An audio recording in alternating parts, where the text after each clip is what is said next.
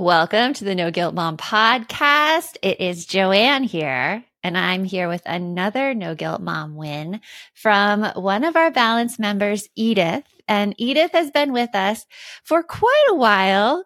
And the thing that she's sharing with you today is if you have a massive to do list. I'm talking massive. Like you need to check things off and they're all different things, caring for your family, caring for your partner, maybe caring for parents.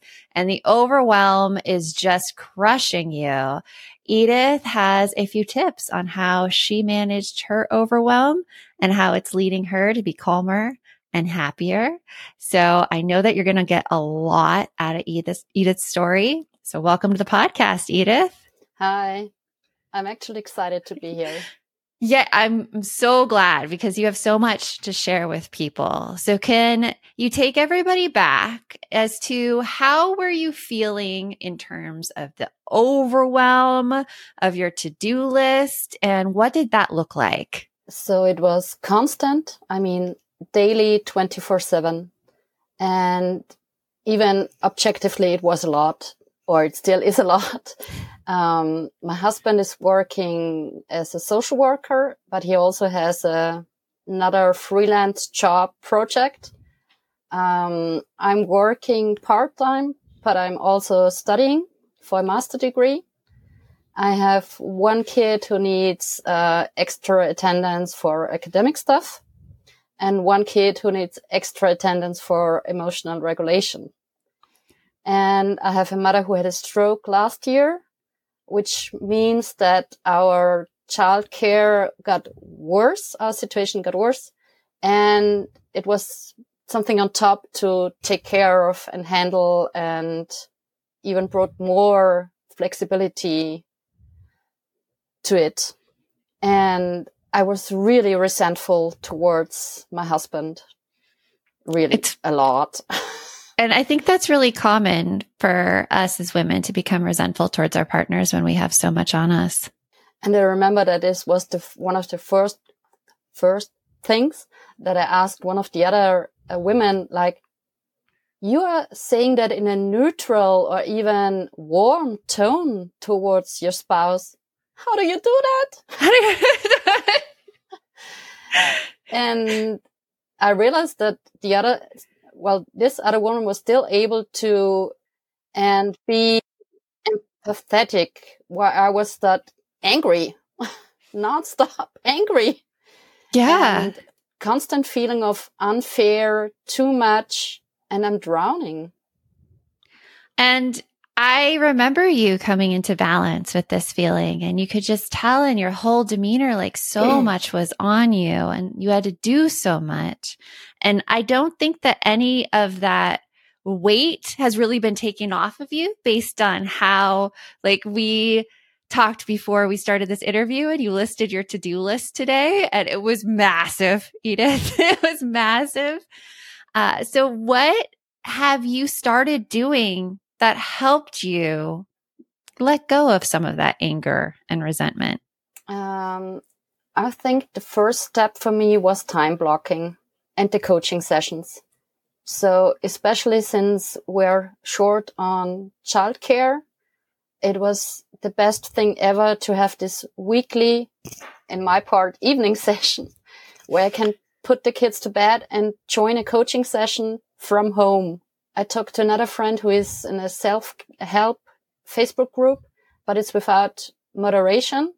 Mm-hmm. And I told her, no, that's the big difference that there we have Brie and Joanne and they are trained people.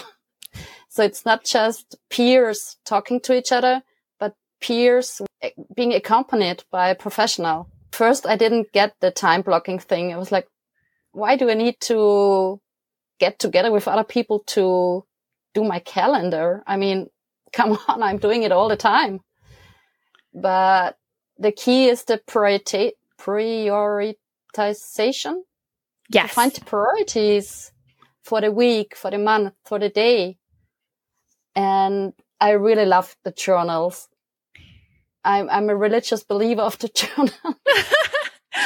well, so even if I don't have the journals with me, I'm still taking the categories with me. So I do, I want to get more into the journals. Uh, for people who are listening and they're like, what is time blocking?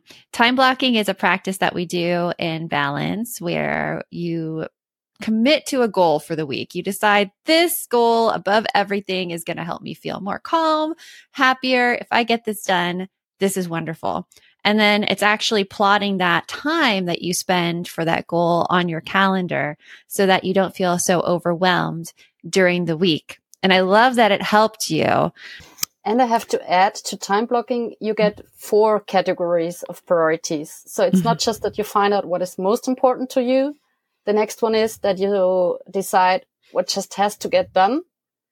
But then you also, well, I color them, uh, the things that don't necessarily have to get done without the world going down under. Mm-hmm. And then the fourth one what can you pass on to somebody else? What can you delegate? And we usually have a competition on finding at least one or two things in the group since it's the hardest category. And that was the turning point for me that I suddenly felt like accomplishing something and not just failing each day with this massive things to do, that never had an end and never were able to complete. So it gave me a feeling of success and of wins. And that's the, the connection to the journals where in the morning I sit down and I have the categories. What are my main things that I want to get done? What am I look, what am I looking forward to? And sometimes I'm just writing, Oh, I'm looking forward for the feeling of yes, Yes. or I'm looking forward to go to bed in the evening. I mean, it doesn't have to be huge things. Mm-hmm. And then in the I, evening, or I combine it with the morning, I count the wins of the last day. And there I have some therapy. I decide I have two, um, pieces of wins, like the ones that are given as a present and the ones that you have worked towards. I love that you put it into two categories like that because you do get it. Like you get the surprise wins that are like a present. You didn't expect them coming. You didn't see them coming, but they're great nonetheless. And then you do get those wins that you're like, I put that on my forecasted wins for the day. And look at that. I get to like have it as a win in the evening. I love how you break it up like that. And I needed to add the ones that are given as a present because I have this mindset you have to work hard for everything. oh, yes, yes, yes. and there are those things that are just gifts that are given to you. Yes. For sure. So the journals helped and the time blocking helped. How how are you feeling now, Edith, now that you have these things in place, especially when it comes to that anger and resentment that you are feeling towards your partner? I have to add that we're also in couples therapy like mm-hmm. once every two months at the moment. And I have been diagnosed for depression. I also go to normal therapy. Therapy is a wonderful thing. So it suddenly I feel I have reached the period of harvest. so I don't get up in the morning and have to drag myself out of bed. That's really great. Um, and I have had so many situations by now where I keep cool where otherwise I would have shouted, screamed, ran off. Mm-hmm. And that adds to feeling positive about myself. I've seen so yeah. many changes in you, Edith, since you joined. I mean, you could see the stress in your face when I first met you. And now you're like in front of me. And in most coaching calls now you're in front of me and you're, you're smiling and you're lighter and you're happier. And that's a really cool thing to see. You've worked really hard. Yes, I think so. I worked really hard. That might be the last resentment that I have that my husband wants to have the same results as me. Mm. But I say, yeah, well, I put in work. Exactly. I put in hard work.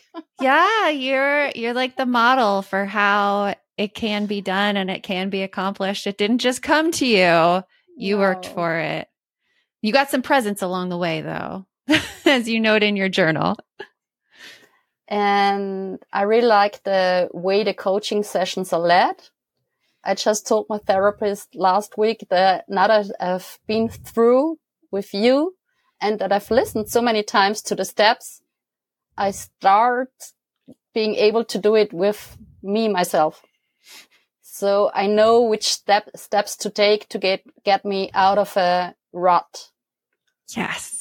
Yes, and that's like our aim in balance. That I that I believe is what good coaching is, where first the coach takes the lead, but it's all about teaching you how to do it for yourself as well so that you don't need the coach long term, but it internalizes. And Edith, I I love hearing your story. I love seeing you each time you come to coaching calls, and this has been so interesting because I've gotten to learn some other things about you in this interview as well. So thank you for coming on the podcast. Uh, it was a lot of fun. So if you right now have an overwhelming to do list, know that there are steps to take to give yourself a little bit of self care. Uh, as well as prioritizing and seeing what you need to do versus what you can let drop. Uh, and also, if you're interested in learning more about balance, I have a link in the show notes, but you can also check out balance at noguiltmom.com forward slash balance. And that is the end of this No Guilt Mom win. Remember, the best mom is a happy mom. I'll talk to you later. Hey there, I'm Debbie Reber, the founder of Tilt Parenting and the author of the book Differently Wired. The mission of Tilt is to change the way neurodivergence, whether that's having a learning disability, having ADHD, being gifted, autistic, or some combination of all of the above, is perceived and experienced so differently wired kids and the parents like us raising them can truly thrive. On the Tilt Parenting podcast, I get to talk with authors, therapists, educators, and parenting experts who are committed to this mission. I ask the questions my listeners are most curious about when it comes to supporting our kids. And in turn, my guests share strategies for challenges, out of the box ideas for navigating school, best practices for therapies, tips for advocating, and so many thoughtful insights on what it really takes to help our kids grow up feeling seen and respected so they can create awesome lives for themselves. I know that raising a differently wired kid can feel overwhelming and isolating, but I promise you, you are not alone, and it can feel so much better. If you're on this parenting journey, come listen to Tilt Parenting. Together, we can shift this paradigm and show up for our exceptional kids with hope, possibility, and joy.